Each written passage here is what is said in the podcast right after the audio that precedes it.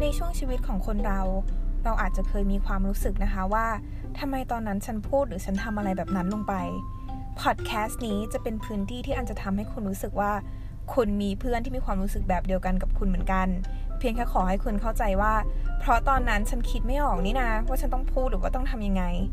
ยิ้มให้ตัวเองเยอะ ๆนะคะ ถ้ายังรู้สึกผิดอยู่ก็ไม่เป็นไรค่ะ ก็ให้พูดกับตัวเองชัดๆ เลยว่า ก็ตอนนั้นน่ะฉันไม่รู้นี่ ฉันคิดไม่ออกจริง ๆ ว่าฉันต้องทำยังไง แต่ว่าตอนนี้ฉันคิดออกแล้วนะ แล้วเจอกันใน EP ต่อไปค่ะ